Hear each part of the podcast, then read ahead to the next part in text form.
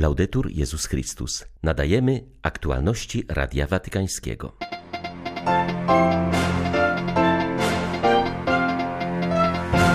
Dobiega końca podróż kardynała Parolina do Sudanu Południowego. To prawdziwe peryferie peryferii, powiedział watykański sekretarz stanu po wizycie w obozie dla uchodźców. Świat przyzwyczaja się do wojny na Ukrainie. Do Charkowa od trzech tygodni nie dotarł transport z pomocą humanitarną, mówi dyrektor tamtejszej Caritas. Z półtorarocznym spowodowanym przez pandemię opóźnieniem do Turynu zjeżdżają młodzi Europejczycy. Rozpoczyna się tam dzisiaj spotkanie wspólnoty z Teze. 7 lipca witają Państwa Beata Zajączkowska i Łukasz Sośniak. Zapraszamy na serwis informacyjny. Dobiega końca wizyta watykańskiego sekretarza stanu w krajach Afryki, które w tych dniach miał odwiedzić papież Franciszek. Kardynał Pietro Parolin po pobycie w Demokratycznej Republice Konga udał się do Sudanu Południowego, gdzie spotkał się z władzami tego najmłodszego kraju na świecie oraz przewodniczył uroczystej Eucharystii w stołecznej Dżubie. W obozie dla uchodźców w Benciu na północy kraju papieski wysłannik odprawił mszę, w której uczestniczyło około 140 tysięcy osób, z których połowa to dzieci. Świat usłyszał o tym miejscu w zeszłym roku z powodu licznych przypadków zapalenia wątroby i cholery spowodowanych tragicznymi warunkami higienicznymi oraz brakiem pożywienia i wody. W homilii kardynał Parolin podkreślił, że Bóg zawsze słyszy wołanie tych, którzy cierpią z powodu niesprawiedliwości, nadużyć i prześladowań. To był wspaniały dzień wypełniony spotkaniami z ludźmi pełnymi radości. Zdziwiło mnie, że te wszystkie dzieci są wciąż uśmiechnięte, a cała wizyta odbywa się w klimacie Wielkiego Święta. Byłem zaskoczony, ponieważ warunki życia tych ludzi są fatalne. Oni, jeśli mogę się tak wyrazić, mieszkają na peryferiach peryferii. Ta wizyta jest dla mnie jasnym sygnałem, że jako wspólnota międzynarodowa musimy robić więcej, nie możemy zostawić tych ludzi samym sobie. Sumienie nie może zaakceptować tego, że we współczesnym świecie, w czasach rozwoju i globalizacji, ludzie żyją w tak tragicznych warunkach. Kiedy pracowałem w Afryce na przełomie lat 80. i 90., nie było tak źle jak w tym obozie dla uchodźców. Bardzo mnie to porusza. Rosjanie zniszczyli kolejny magazyn żywności, tym razem w Odessie. Dzięki niemu można było wykarmić tysiące głodujących. To zaplanowana strategia mająca na celu wyniszczenie Ukrainy, podobnie jak podpalanie pól tuż przed żniwami, uważa arcybiskup Światosław Szewczuk. W swoim codziennym przesłaniu zwierzchnik ukraińskich grekokatolików zapewnił, że pomimo intensywnych ataków, szczególnie w obwodach ługańskim i donieckim, Ukraina nie podda się. Arcybiskup Szewczuk przebywa aktualnie w Przemyślu, gdzie przewodniczy synodowi biskupów ukraińskiego kościoła grecko-katolickiego z całego świata. Ze względu na rosyjską inwazję synod nie mógł odbyć się w Kijowie. Głównym tematem są sposoby działania kościoła w czasie wojny, zwłaszcza utrudnienia duszpasterskie. Witam Was z serca synodu, który zebrał się w Przemyślu. Dziś wspominamy narodziny świętego Jana Chrzciciela.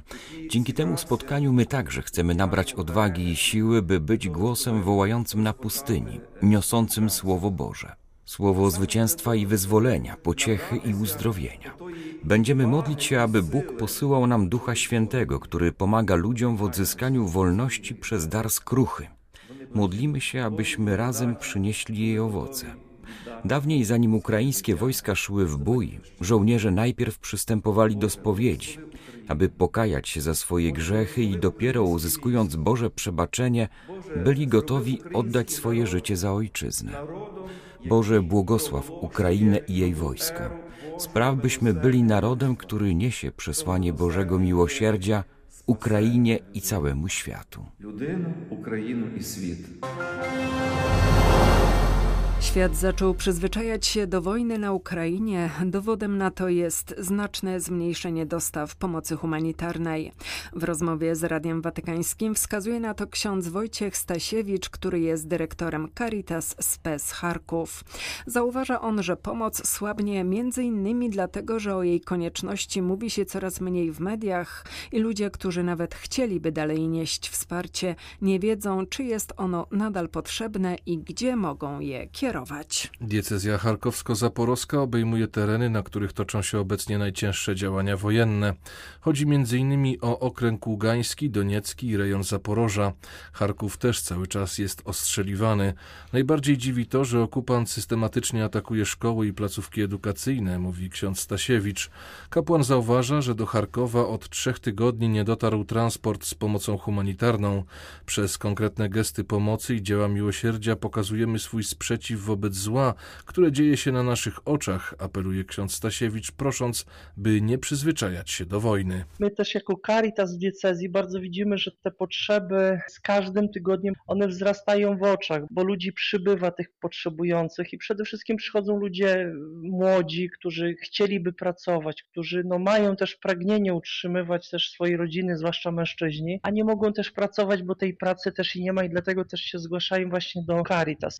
Pomoc humanitarna tak naprawdę się nic nie zmieniło od początku wojny. Te potrzeby są zarówno właśnie w artykułach spożywczych, to są również właśnie lekarstwa, lekarstw coraz mniej już dostajemy naprawdę, jeśli chodzi tam o Polskę czy Europę, to z lekarstwami jest największy też i problem. No jakieś tam środki też i właśnie chemiczne. Wcześniej ta pomoc była bardziej dostarczana też i na Ukrainę, była częściej też i dowożona.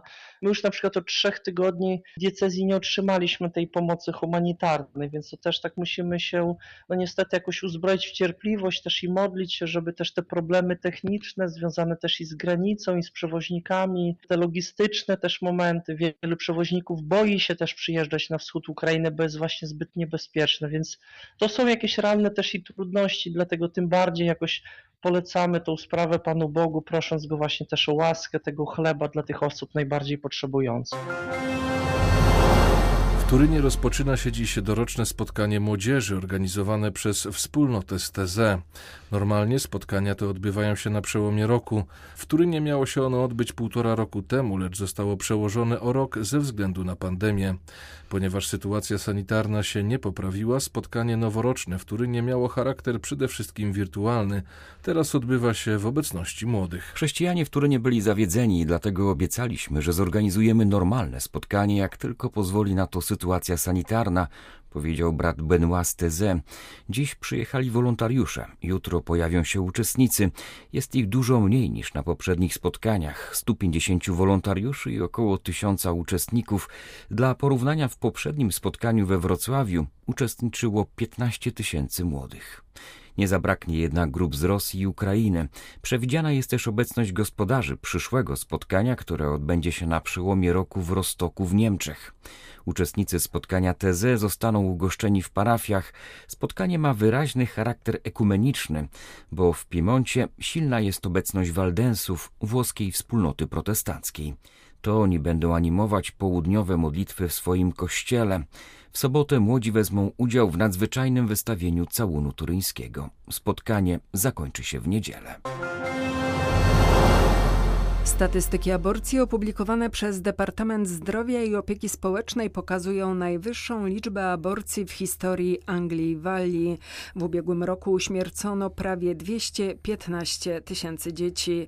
To ponad 4 tysiące więcej niż w roku 2020. Tak znaczący wzrost jest wynikiem pierwszego pełnego roku obowiązywania prawa do aborcji farmakologicznej, którą można dokonać na żądanie, nie wychodząc z domu tak zwaną aborcję DIY, gdzie kobieta otrzymuje pigułki na podstawie wideokonsultacji z lekarzem, wprowadzono w 2020 roku jako środek tymczasowy podczas pandemii COVID-19. Następnie w konsultacjach społecznych aż 70% Brytyjczyków poparło zakończenie tego programu. Rząd ogłosił wówczas, że stanie się tak w sierpniu tego roku. Potężny lobbying firm aborcyjnych spowodował jednak zmianę tej decyzji. Stanowisko Ministerstwa Zdrowia nieoczekiwanie podważyła Izba Lordów i w marcu parlament przegłosował poprawkę o trwałej legalizacji aborcji domowej jako jednej z usług telemedycyny. Stało się tak wbrew opinii publicznej i mimo rosnącej liczby doniesień o wzroście przemocy właśnie na tle wymuszanych aborcji. Polityce aborcji telemedycznej sprzeciwia się również zdecydowana większość brytyjskich lekarzy rodzinnych, potwierdzających obawy o realnej tendencji do wymuszania na kobietach dokonania aborcji. Dla Radia Watykańskiego Elżbieta Sobolewska-Farbotko, Radio Bobola, Londyn. Zyski ze sprzedaży broni muszą przestać napędzać przemoc w Stanach Zjednoczonych, podkreślił w rozmowie z Radiem Watykańskim arcybiskup Chicago, komentując strzelaninę na przedmieściach swojej metropolii z 4 lipca. Mieszkańcy przedmieścia Chicago świętowali Dzień Niepodległości. Nagle z dachu jednego z budynków ogień do maszerujących otworzył uzbrojony mężczyzna. Zabił siedem osób i ranił 30. Jak zaznaczył kardynał Kupicz, choć przemoc z użyciem broni wojskowej jest w Stanach coraz częstsza, nie ma obecnie obecnie prawa pozwalającego na ograniczenie jej dostępu. Nie powinniśmy pozwalać ludziom na posiadanie i wyprowadzanie na ulicę broni wojennej. Coś musi się zmienić. Prawo do noszenia broni powinno pozwalać na uchwalenie przepisów regulujących noszenie na ulicy ciężkiej broni i na rozważny osąd drugiej poprawki do konstytucji. Ona przecież nie została objawiona na górze Synaj. Bez tego lokalne organy ścigania mają problemy z ograniczeniem przemocy. Belgijscy katolicy nie są zadowoleni ze swego kościoła. Do takiego wniosku skłania lektura syntezy procesu synodalnego w tym kraju. Choć tamtejszym kościołem przez całe posoborowe dziesięciolecia kierowali reformatorscy hierarchowie jak kardynałowie Swenens, Daniels czy de Kessel, rzeczywistość współczesnego kościoła nie odpowiada oczekiwaniom wiernych. Jest on niemodny, sztywny i obcy światu. Czytamy w podsumowaniu lokalnych konsultacji synodalnych. Uczestniczyło w nich zależności od diecezji od 2 do 4 tysięcy wiernych. Ogłoszona wczoraj synteza to obok wyrazów niezadowolenia lista różnego rodzaju postulatów czy rewindykacji. Niektóre z nich świadczą o braku zrozumienia procesu synodalnego, ponieważ poddają pod dyskusję kwestie, które wymagają posłuszeństwa wierze, a nie debaty. Przejawem tego jest wniosek o kapłaństwo kobiet, a także postulat rytualnego uznania przez Kościół par homoseksualnych. Jak czytamy w dokumencie końcowym, najważniejsze postulaty dotyczą posług, a konkretnie zniesienia obowiązkowego celibatu i dopuszczenia kobiet do kapłaństwa. Młodzi natomiast chcą kościoła, który będzie ich słuchał z szacunkiem, a jego liturgia będzie dla nich bardziej zrozumiała. Musi być nowocześniejszy i posługiwać się komunikacją cyfrową. Wśród belgijskich katolików szeroko rozpowszechnione jest przekonanie, że przesłanie Kościoła nie przystaje do życia współczesnych ludzi. Wierni marzą więc o Kościele bardziej otwartym i misyjnym. Jako jedną z możliwych dróg dla misji proponują ekologię integralną. Jak poinformowała Międzynarodowa Organizacja do Spraw Migracji, we wtorek zginęło 22 uchodźców, którzy przeprawiali się przez Morze Śródziemne. O motywach decydowania się na podróż o tak wysokim ryzyku powiedział papieskiej rozgłośni koordynator jezuickiej służby uchodźcom w Afryce Zachodniej. Oni nie mają żadnej nadziei w krajach, z których pochodzą, mówi ojciec Patrick Etamesor. Sahel jest targany przez ekstremistów, złe prawo, ciągłe zmiany władzy. Zmiany klimatyczne także dotykają cały region Afryki Zachodniej. Dlatego wolą oni odbyć tak niebezpieczną podróż, niż zostać tam, gdzie są. Duża część wie, jak bardzo to niebezpieczne, jednak nie wszyscy. Uwrażliwianie ich na to ryzyko nie wystarczy. Patrząc na rozwijającą się katastrofę ekonomiczną w skali globalnej i ryzyko głodu, można zrozumieć, że ludzie czują, iż pomimo ukazanych im zagrożeń, wyjazd jest nadal ich najlepszą opcją. Tragiczne jest to, że wielu umrze nie docierając do celu. Nie zawsze też wiadomość o tym trafia do ich bliskich, którzy zostają. Czasem rodziny czekają na ich powrót, wierząc, że żyją i pracują. Były to aktualności Radia Watykańskiego. Laudetur Jezus Chrystus.